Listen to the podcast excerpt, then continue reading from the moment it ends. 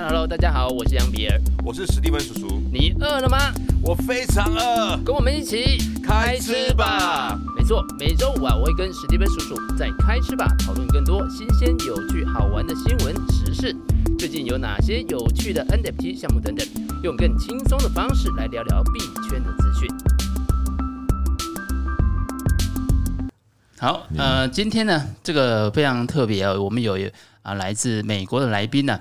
那待会呢，再跟各位好好介绍他。那先来欢迎一下我们的这个定期的代班主持人 Kenji。Hello，大家好。哎，那今天呢，我们的这个来宾呢，在过去啊，在房地产有业界有很深的一个经验。他新的这一次的一个创业的项目啊，就是跟房地产有关，而且呢，他是透过呢把啊项目啊上到链上，然后发行 NFT 的方式来试图把整个。啊，这个房地产呢，做一个代币化，所以呢，我们就来欢迎一下呢，这个 Play Estate 的这个创办人威廉。谢谢 Bill，谢谢 Kenji。威廉是什么时候到台湾呢？我是昨天晚上十一点钟才到。对嘛？你看，所以 Kenji 的面子真的非常大。没有没有，不敢不敢，很怕说威廉现在还在这个是不是有时差的问题？没有，我跟 Kenji 已经认识一年多了，然后这段时间从七月十一号。我就离开洛杉矶，在亚洲这边飞来飞去。嗯嗯。第一是呃，扩张一下我们的产品，对，还有跟我们的这些资源对接一下。嗯。然后正好临走之前，从台湾见见老朋友，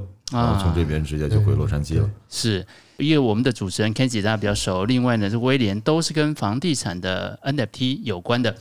那呃，本身 Kenji 的这个 Infra Finance 啊，其实在台湾算是 RWA 的一一把手。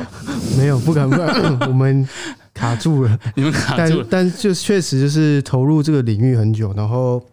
算是我在刚开始投入在做项目的时候就认识威廉，他们也刚刚刚开始，就是去年的时候，就大家非常困难的时候，熊市嘛，对，然后。那时候，因为那时候，因为我想法就是，因为我比较 open minded，就希望就是能够多认识一些 RWA 相关的项目。其实，在其实，在去年真的不多。对对，然后主要主要知名的大家都听过我们，Centrifuge 啊、Maple 啊，或者这种 Goldfinch 啊这种，或者 Realty。对对，但但是在亚洲区域基本上就没有，很多都是非常小小型的那种 case。对，然后然后特别在比如说大中华区讲中文的地方就没有。对啊，而且现在我们开始发现说，台湾呢、啊、这个中文区的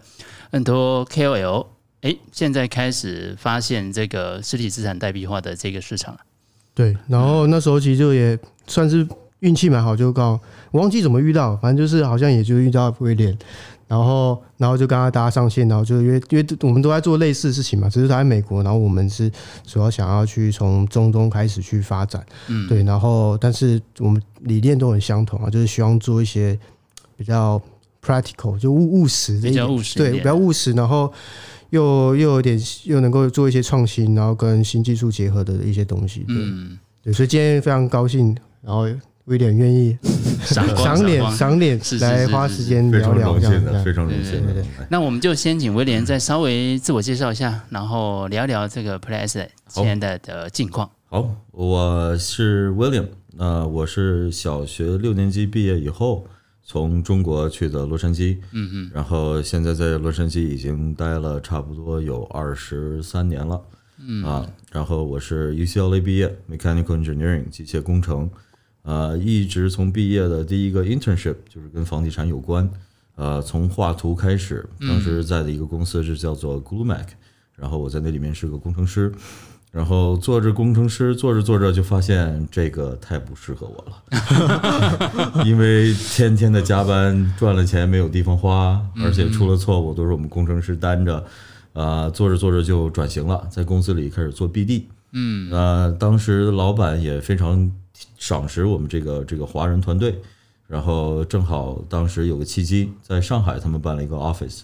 我就从工程师转成了 BD，然后跑中国国内的业务，因为当时中文比较好，嗯，啊，涉及到比如说上海 Disneyland，我们当时公司设计顾问的是它的弱电跟它的城堡，哦，还有洛杉矶的这个 Wilshire Grand Hotel Intercontinental 洲际酒店，现在是西海岸最大最高的那个楼，当时也是我们公司负责设计的。嗯，对，然后就是陆陆续续有这些好的项目让我去介入去学习，嗯，然后在这个期间经历了一些阅历，也经历了一些，也积累了一些很多朋友，嗯，我们就一六年出来自己做了个小基金，开始投资跟开发房地产，主要是加州为主。对，嗯嗯，然后做到了差不多一八年、一九年，我就转型，又变成了个小天使，开始投科技类的项目啊，还有投医疗行业的这些人的项目。嗯，然后我们在美国自己现在有一个 venture collective，呃，venture capital 叫做 D Venture Collective，呃，也是我当时上 MBA 学校的时候遇到几个好朋友，我们自己一起做的。嗯，现在主要 base 在迈阿密，呃，碰的项目也是 healthcare、aerospace，还有 innovation tech。嗯，这一方面对，然后本身我是呃，二零二零年接触 crypto 比较晚，像我大学同学，当时他在做的时候，哇。天天在学校里挖币，我们还嘲笑他。结果下一次见面开着法拉利，对吧？我就说哦，我要看看这个。然后一八年就开始，一九年这样开始慢慢接触 crypto。嗯，呃，也投了一些 GameFi，投了一些 NFT。嗯嗯。那为什么做 PlayState 呢？就是当时投的这些 GameFi 和 NFT，发现全都是 scam。哎呀这个听众们应该很有感触了。哎，虽然我们不是。投了这么大哈，但是大家都这个哈都有吃到龟苓膏哈，就是 都都被 scan 过，对，都被 rug 过，对，就是发现它这个数字数字产品，它的背后其实应用啊、呃、特别的少，嗯，它的噱头非常的大，嗯，当这个噱头和市场不稳定的时候。它就会导致它整个的价格会 deleverage，对，就像前段时间一样，比如说 X Infinity 在最狠的时候跌了百分之八十，对，所以我们当时就想，嘿，通能不能通过我们的这个专业，跟数字产品和现实世界做一个融合，跟 Kenji 刚才说的一样，嗯，就是把它锚定一个包底的价格。就是这个东西就比较务实，真实的一个价格，真实的一个产品的一个真实的价格。对，那想来想去，我们就是做房地产的。嗯，那房地产这个行业已经有几十年甚至一百年没有改过任何的更新和创新了。没错，很多的这个资料还有它的文件还是用书写的形式，还有纸纸字的这个形式去做保存跟记录。对，呃，那还有还有就是它的这个呃 efficiency，它并不是很效率。买一个房子要通过 buyers agent、sellers agent、escrow company、deeds company、property tax company，嗯，一堆的东西，一百万的房子最后到手里，可能你要花一百二十万或者一百三十万之间，嗯，那我们想的就是通过 blockchain 把它效率提高，把它的 liquidity 提高，嗯，那所以就产生了 play states 我们想把中间的这些没必要的环节，还有不有效率的环节都取消掉，嗯，直接把 buyer 跟 seller connect connect 在一起。嗯，然后把它的 liquidity 让 non-accredited investor，就是以前那些小户或者中产阶级以下，可能这些人一辈子忙完都买不到一套房子，也不知道拥有一套房子的这个体验感是什么。嗯，所以通过他们的介入，把 liquidity 再往上推一推，嗯，所以就产生了这个项目。嗯，这个项目 Kenji 可不可以稍微跟大家呃分析一下，跟你之之前自己操作的，呃，你感觉同样在房地产啊？操作的这个差别有有观察到哪些吗？嗯，应该说最主要差别就是，其实威廉他他们在的环境比较好，哦、对，因为毕竟美美国在 STO 或者说房地产代币化这一块，嗯，就走的比较前面嘛。像就像应该说早早在好几年前，应该都有比如说这种呃合规的方案啊，比如说你可以透过 ATS 发行啊，或者是 STO，还有 REIT，对啊，然后或者是找这个 Transfer Agent。去帮你做合规啊，等等，或者说你做一些架构嘛。嗯、对，那美国有这样的一个很好的一个创新的环境，嗯，当然亚洲就没有，就亚洲确实就是比较难度就比较高，然后也比较保守。嗯、那这也这也是为什么我们那时候会选择先去中东，因为中东在前几年也是相对比较 open，然后比较对 crypto 比较 friendly 的一个一个地区嘛。对，所以那当然在实物上，据我们。当时的了解就是，中东其实它虽然 friendly，但它实际上也是没有太多头绪哦，就不像美国有很好的 organize 的这些 process 啊，他们其实他们其实更像是 open 的，让你哎，比如说你你你提案，然后然后我们看，就就是边走边看这种概念，然后我们看，然后怎么样去呃来去制定，或者说怎么样去把他们这个 regulation tilt 到呃比较对 crypto 比较好的这些方向。嗯嗯，对，所以。所以美国基本上就是一个非常相对比较好的一个环境，嗯，创新来说了，对对。那目前他们针对在加州啊，针对这个啊房地产交易，他们目前的相关的法规，你们是怎么样来这个突破的？我们上游有个基金，包括我们现在投资人是几个 family office，嗯，所以我们现在刚才也跟 Kenji 简单说了一下，就是我们现在在做一个联名基金，把 Place 融进去。对，那比如说合格投资人 accredited investor 资产比较高的，嗯，我们直接让他们由基金管理他们的财富配置。嗯，那比如说 non-accredited investor 就 middle class 或者 lower middle class，对，他们直接会由我们的平台做一些管理和导游。这样的话，我们可以把海外的用户也吸引进来。嗯，呃，这个模式是以前就 REIT Real Estate Investment Trust REIT 它一直都是有的一个模式。嗯，但是 REIT 它的限制比较高，它只允许 accredited investor 去加入。是，那现在有呃 blockchain 了，然后还有这个 STO 和 R RWA 这个赛道的慢慢的出现跟突破，嗯、我们现在也允许 non-accredited investor all over the world 可以参与或者持有这些优质的美国资产。哦，所以我这样应该再帮听众朋友稍微整理一下，我看我的理解正不正确了哈。所以基本上，呃，我们现在在 RWA 有关房地产的项目有很多种，那其中有一种类型呢，它是直接去。可能持有一部分的这个，譬如说一个套一个一套房子，然后这一套房子可能再拆分成，譬如说上百个单位，然后让这个有 NFT 人来共同持有。另外一种方式可能就比较像威廉刚刚所说，他是用一个基金的方式，事实上它比较像是一个啊，把基金拆成股份的方式，然后让投资人只是他持有的。一般我们说基金是用单位数，然后我们在啊这个 Play S。呃，S 的里面它是使用 NFT 的方式来持有。呃，我们现在是法律上是不允许直接拆分房子它本身的。嗯嗯。所以我们在美国现在做的是 Series LLC，然后就是 Series LLC 就是一个像雨伞式的一个模式。嗯。每一个 Series 有 Series A、Series B、Series C，每一个 Series 会单独持有一套房产。哦。然后我们拆分开呢是这个 Series 的 ownership。嗯。然后呢，所有的所有的这些 token holder。它在我们的定义上来说是我们的 LP，嗯，或者是我们的 GP，看它的这个进入渠道，还有它的进入规模，嗯，然后我们会把这个 ownership 的股份做成 NFT 化，嗯，然后把这些资料都放在链上，包括在 ICC 那边会有个背书，然后这一个背书是每一年都更新一次，嗯，呃，both online and offline，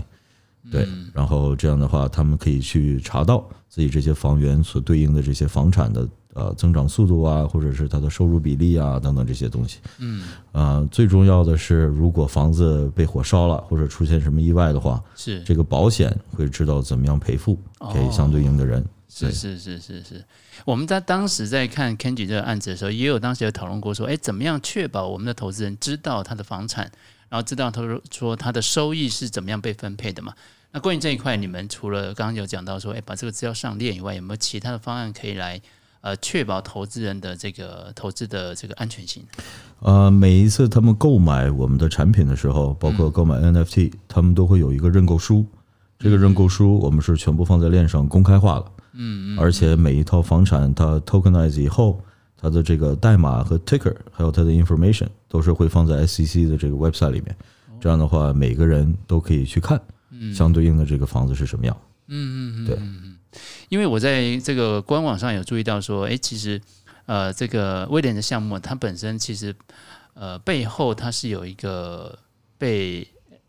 监管的，那它是透过像 REITs 这个等等级的规模的的强度在监管的。哦，这个是因为就就是我们刚刚讲那个架构的关系，所以你们必须有一个 REITs 这样子一个架构。对，还有就是前段时间我本身。也被 scam 了很多，所以合规是我们走的唯一的路线。包括现在也能看到，包呃，美国不说，每一个州都在不不停的推出自己的 regulation。嗯，那以前像 South America、Brazil 这边都比较松散的地区，包括现在 Malaysia 还有 Southeast Asia 等等这些，都慢慢在推出 regulation。嗯，所以合规是不可避免的。尤其是它跟实物产生挂钩的话，等于是我们把实物证券化放到链上，嗯，所以这个如果不合规，就是等于未来没有路可以走，嗯，所以我们就提前先部署，把我们这些资产，还有把我们的团队啊，全部都背好书做 docs，然后把相关的这些法规法文都全部弄好。嗯，对，所以现在在美国本地我们是合规，对于海外的投资人，我们也是合规，做的是分别是 Regulation D 和 Regulation S。然后我们还有一个海外的 Blocker Fund，可以让海外的投资人和海外的用户合规的进来。哦，对，这个真的很不容易。像他刚刚提到那个，我我就一直都记不住，可能可能就比较不常看。就像美国就很多 Reg Reg A B C D，对，每一个都是要钱的。对 对对，然后 咋了？对啊，就是很多 Reg A B C，我反正我是记不住啊。对，然后那威廉可以针对这部分，就像你们你刚刚说你的 Reg D 或者 Reg S。它它分别定义是是怎么样？Regulation D 它是一个 exemption，它主要是服务于 accredited investor onshore，嗯，就是美国本土的这些 accredited investor，他们可以通过 Reg D 直接进入到我们的基金或者进入到我们的平台看他的选择。那 Regulation S 就是服务于海外的这些 non-accredited investor，他们可以通过我们叫做所谓的一个 blocker fund，一个 BVI entity，嗯，从那边进来作为我们的这个 series 里面的其中一个 LP，嗯嗯，对。对。聊，那接下来我们聊聊，就您的了解，就是从您开始接触房地产，可能在一这个期间一直都是飞来飞去的，哦、对，当时是在白人的一个 corporate 里面做顾问，嗯嗯，对对对，所以当时是负责中国区域这边的 BD，当时是 VP BD，对对对。对，不过都是飞来飞去。OK，那你有观察到美国现在这个加州，尤其你们主要啊、呃，这个你们的资产所在地？应该会都在加州。呃，不全是，像 PlayC 现在线下我们差不多有两千五百万的房产资源可以做 tokenize。对，啊，有啊，洛杉矶、西雅图、迈阿密和休斯顿。嗯嗯。然后它的分布和区别也比较广。我们有 vacational rental 在 Seattle，嗯，然后呃，Houston 是个 commercial plaza，呃，迈阿密是一个 apartment condo，然后洛杉矶这边是在韩国城的一个 apartment complex。嗯，对。它每一个都不太一样，就是可以给用户更多的选择。嗯嗯嗯，哦，这个相当不容易啊。对对，因为一般像这种都是有做代币化的，都是可能集中在一个一个区域。对，但但为了它就这样比较分散，应该还是比较相对来说，大家风风险也稍微分散一些些。是的，对，主要就是考虑风险，还有它的收益度都是不一样。对，因为因为很多地区，然后就因为我刚刚也在跟他聊，就是因为我我有朋友，就是他也在房。美国做房产基金嘛，嗯，然后他们是自己盖，就自己盖那种住住宅式的，然后好像是说很好，但在网络上看就好像有些人又说不好，就好像就好像都因为有区域不同，好像会有就是情况不一样。对，呃，洛杉矶这边我们看中的是它的 appreciation，还还有这个房子我们是要再开发，嗯，现在加州那边在推出一个东西叫做 affordable housing。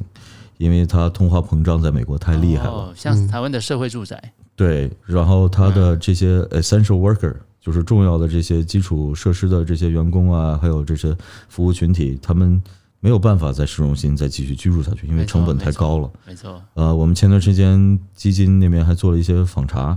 呃，在美国洛杉矶，如果你的收入低于七万八美金以上以下，你就属于低收入群体了。嗯，就是很多的很多的这个教师啊，还有其他这些 infrastructure worker，他的薪水可能在四万到六万之间，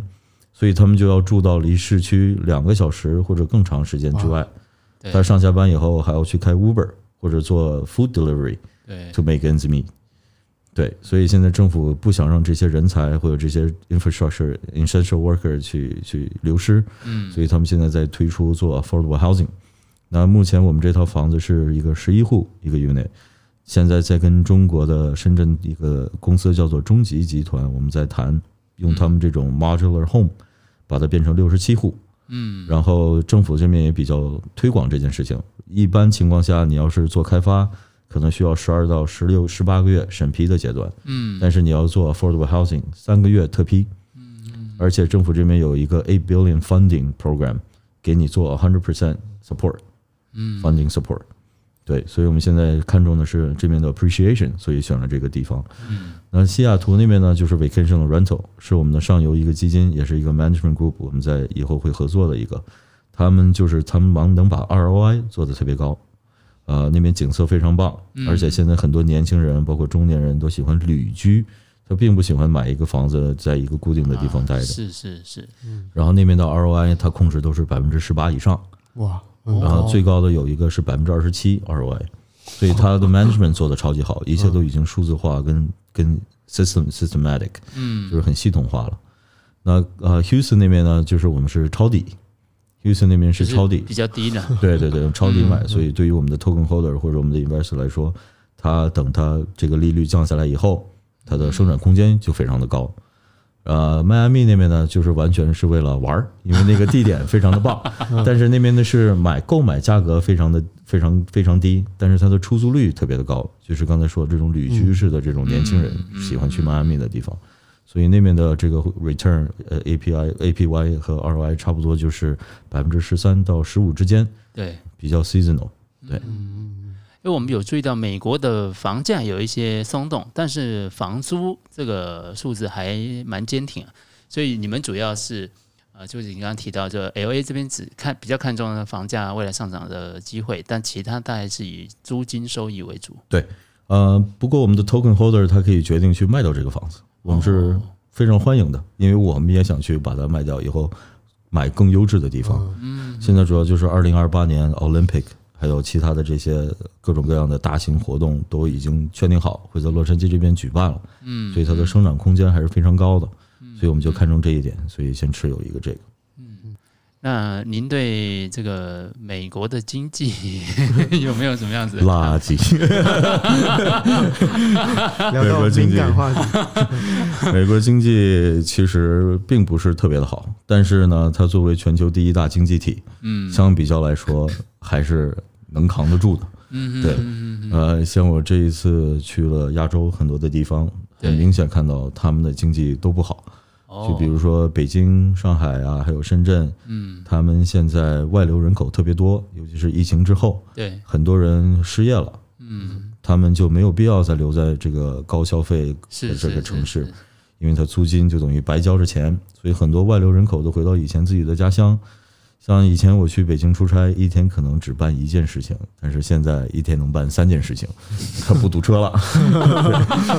可以到不堵车的程度了。对，不堵车了。深圳也是不堵不堵车了，香港更一样，街道上除了那几个闹市区，都人口都少多了。嗯，呃，东南亚也是，新加坡更是差不多一样，就是哦，去哪里都十到十五分钟，所以。说经济的话，是全球经济都是一个大环境，现在不是特别理想的状态。嗯嗯。那美国是通胀比较厉害，那亚洲这边就是可能通缩更厉害一点。嗯。通胀的话，我们那边就是导致中产阶级现在他们越来越难，因为他们挣的薪水是不变的，但是他们的开销、日常消费是在往上涨的，就是社会生生活必用品这些，唯一没有涨的就是房地产。因为它的利率在往上涨，嗯，利率太高。对，不过这个只是暂时的，等利率它降下来以后，它购买价格就会飞速的增增长。嗯，而且我们现在看到，就是银行、BOA 啊、黑石啊、BlackRock 等等这些，他们都在大量的购买这些好区域的房产。哦，从中产阶阶级的手里面，因为以前像银行，他们玩的是放贷游戏。嗯，呃，就比如说 Silicon Valley 这些倒了以后，它。迭代了一一大堆的中小型银行，对，因为他们主要收入就是靠放贷。嗯，那现在银行知道了放贷这个是不靠谱的，而且美国印了这么多钱，这个现金在他的手里，他不变现或者变成资产的话，是是，对他来说是一个 liability，因为他要给存钱的人 interest。嗯，所以就能看到这些大量的都在购买资产。嗯，那如果是购买资产的话，以后就更难说了，因为你要是不还房贷。你可以拖八到十二个月，他才才把你的房子去 foreclosure，或者把你踢出去。但是你要是不交房租的话，你三个月你就不在了。所以就跟日本的这个金融体系一样，都是银行或者机构在后面持有这些大量的房子和房产。诶，那威廉也是一个算成功的一个创业家了。那不敢当，不敢当，在这个创业这个。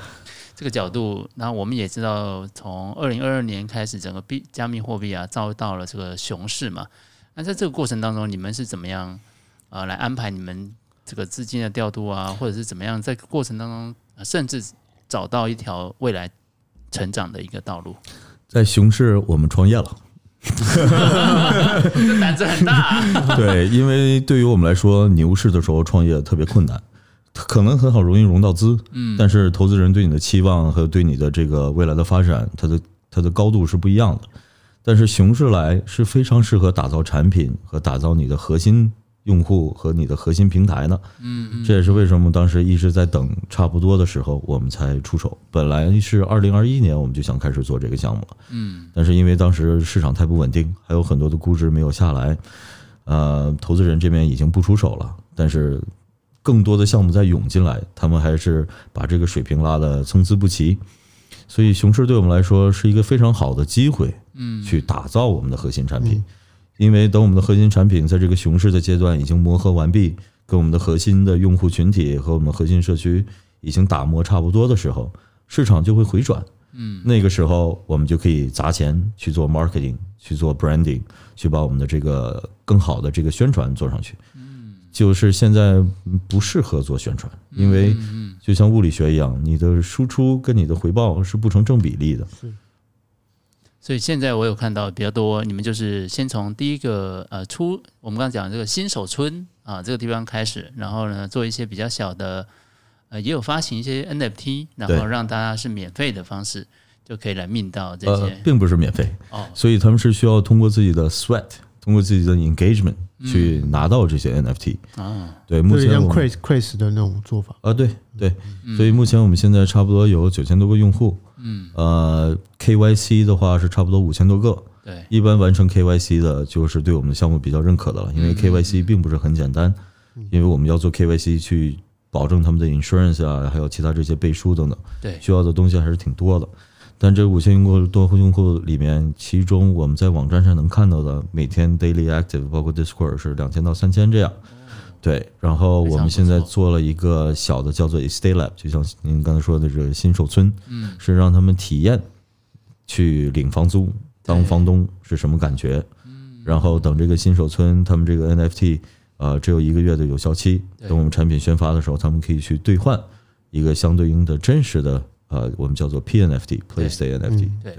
还看到跟海底捞有有啊，最近有有合作。对，我们做房地产 traditional industry，所以我们现在就 traditional industry real estate，它是跟 hospitality 还是有关的。嗯，现在暂时我们选的房子是在美国，但是我们这个基金成立以后，就开始准备要在东南亚。会有亚洲市场去购买一些资产，嗯，因为我们还是希望用户能看得到、摸得到，甚至用得到这些、这些、这些资产，而不是单单的去领收入，嗯，所以我们现在在跟海底捞去谈东南亚的这些一些合作，就是我们的用户可以拿我们这些积分、平台积分去换他们免费的这个小吃啊，或者免费换他们这个 delivery 啊等等这些。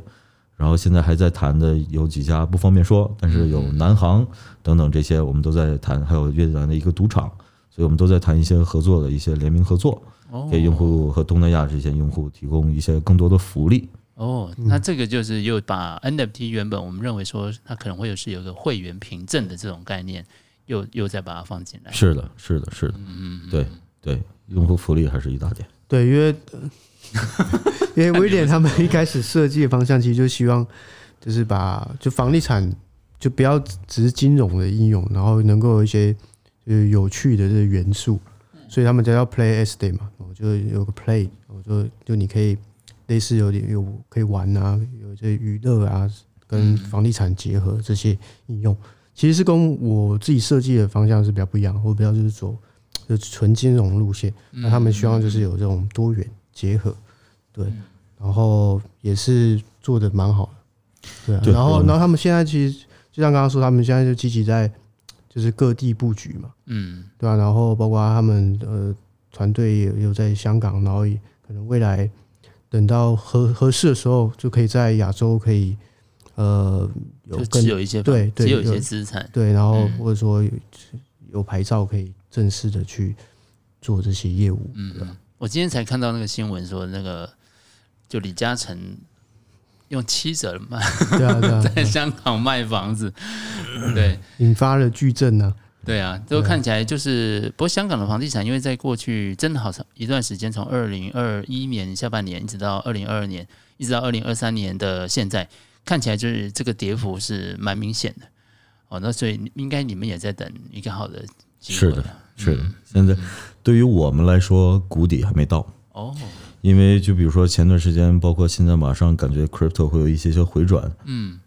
在我们眼里，这是割韭菜的局，因为它没有任何的 catalyst，嗯，去促进它往上涨。嗯，可能唯一的 catalyst 就是中小银行在倒闭，大家可能不太相信银行系统了，所以想把东西放在数字资产里面多一点。但是这个不靠不足以，对，不足以。嗯嗯。在我们看来，可能今年年底或者明年会到谷底。那个阶段可能会持续八个月到可能十二个月，持续一年。嗯，那个时候就可以更好的去购买一些资产。但是现在在美国的市场上已经有很多的资产你可以买到 bargain 了，就看你认识谁或者你的渠道。嗯，呃，打个比方，我们的上游 Genesis Commercial Capital，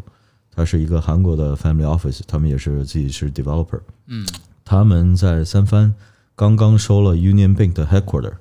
Union Bank headquarter 是一个日本，是一个日本的银行，它就是随着 Silicon Valley Bank 倒了以后，它是其中一个之一。它那个楼当时是值三百个 million USD，然后我们这个是上游是六十个 million 就给它收了。哦，哇塞，哇，所以也是有 bargain 在这边，只不过 bargain 非常的少。对于大部分投资者来说，如果没有对的渠道，你是有钱没地方花的。嗯，对。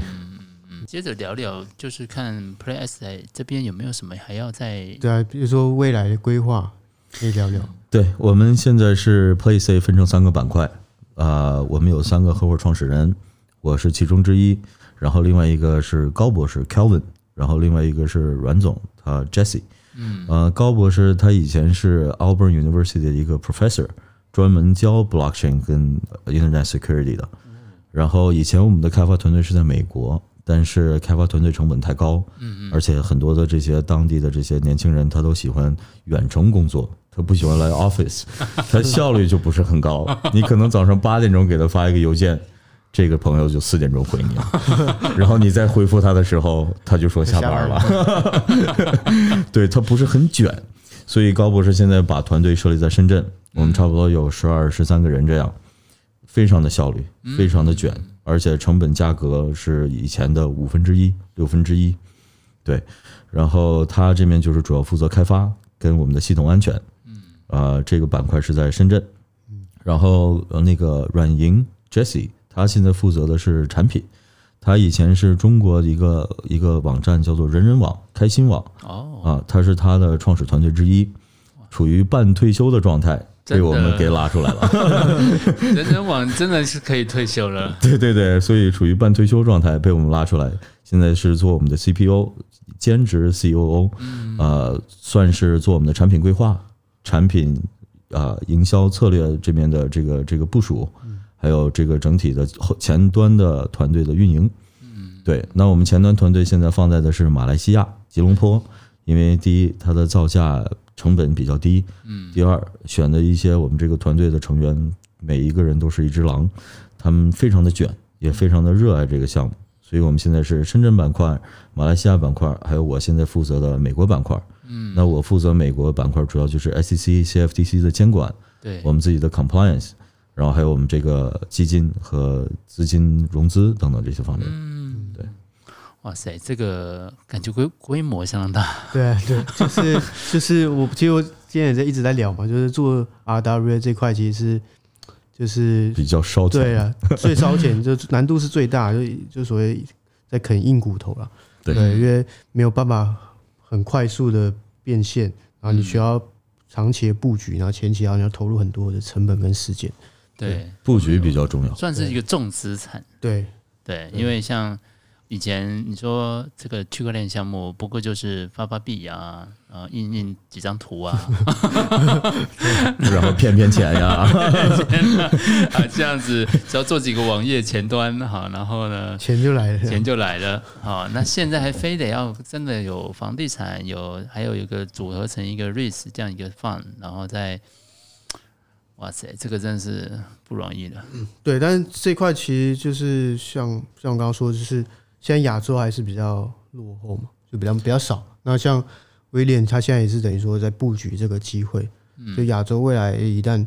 时候到了，对吧？啊，那觉得是差不多起风了。嗯，像日本、新加坡、韩国还有香港，韩国和香港他们两个居为首，是现在大量和非常努力的在推 STO 这个东西。哦，STO 就是 Security Token Offering，就是也是证券化的这些货币，嗯，包括我们在内 RWA 都算是这个。对，像香港现在是全世界全不是全世界了，就全亚洲唯一公共认可的牌照都是在香港颁发。对，一个是 HashKey 第一家，然后就是 OSL 第二家，他们就间隔了一天拿到的牌照。嗯，而且现在拿这个牌照申请的人非常的多，有小一百个。机构在申请这个，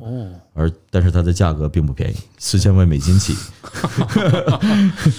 对，所以我们现在也在跟 HashKey 在谈，看看有没有把我们这个这个 token 放到他们的生态圈里，给他们这些 accredited investor 或者是 non-accredited investor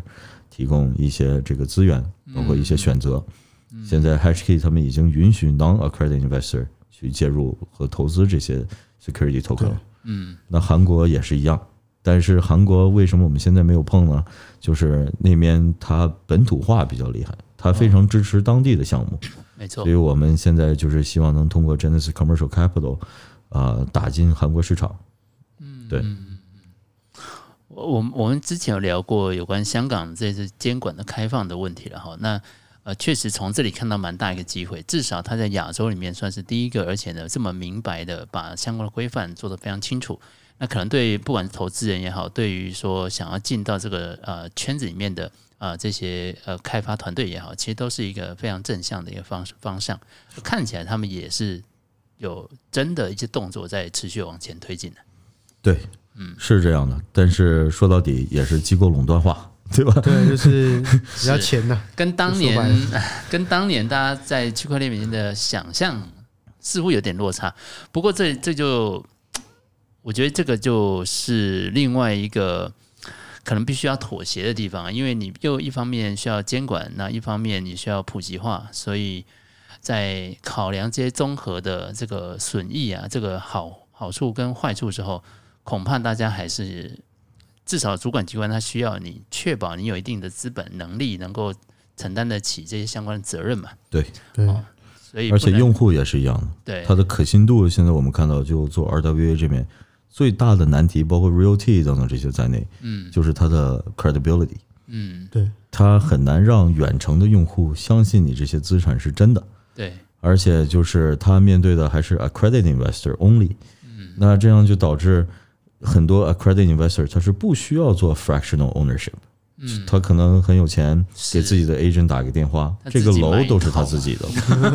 对吧？是是是，对。所以监管像您刚才说的是一个不可避免的一个东西，肯定要有第三方来做一些督促，来确保大家不被 rug pull，不能像以前 GameFi 一样做一个 trailer，咣咣咣咣就卖了一大堆，对吧？然后游戏可能永远不会再出来，对，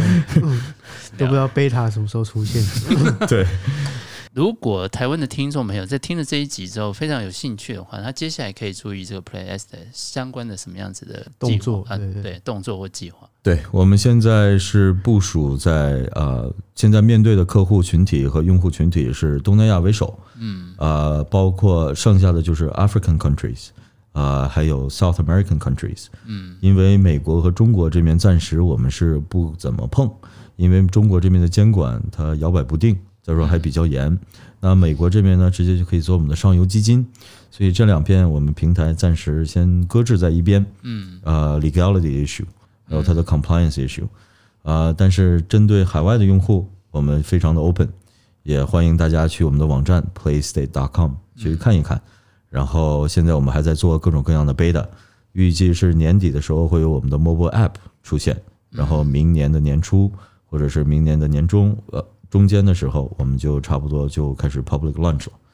对，所以欢迎大家去玩一玩，可以去了解看看一下。对，可以加入他们社群看看。现在可以免费领房租，对，因为他们设计一些就是先让大家体验的的机制的东西。嗯，对，我们已经给出去呃几万块钱的这些房租了。对，对于我们来说可以承受得了，因为有上游基金，还有我们背后还是有投资人等等这些，嗯，所以我们现在就是布局东南亚市场，找更多的合作伙伴。如果有做相关项目的，或者做 NFT 项目的，我们可以帮助你提供更多的应用。对，就像现在很多都撑不住嘛。对啊，对，所以刚好有这种就比较实物的 utility 的这种 NFT，就可以找 PlayStay 合作。对，嗯好。那今天非常谢谢威廉拨空来我们节目了，那我们就啊，你不总结啊？啊，不用了，威廉总结非常好。好，那我们就谢谢威廉哦，谢谢 Kenji，好，谢谢威廉，谢谢各位，谢谢各位，感谢。感谢。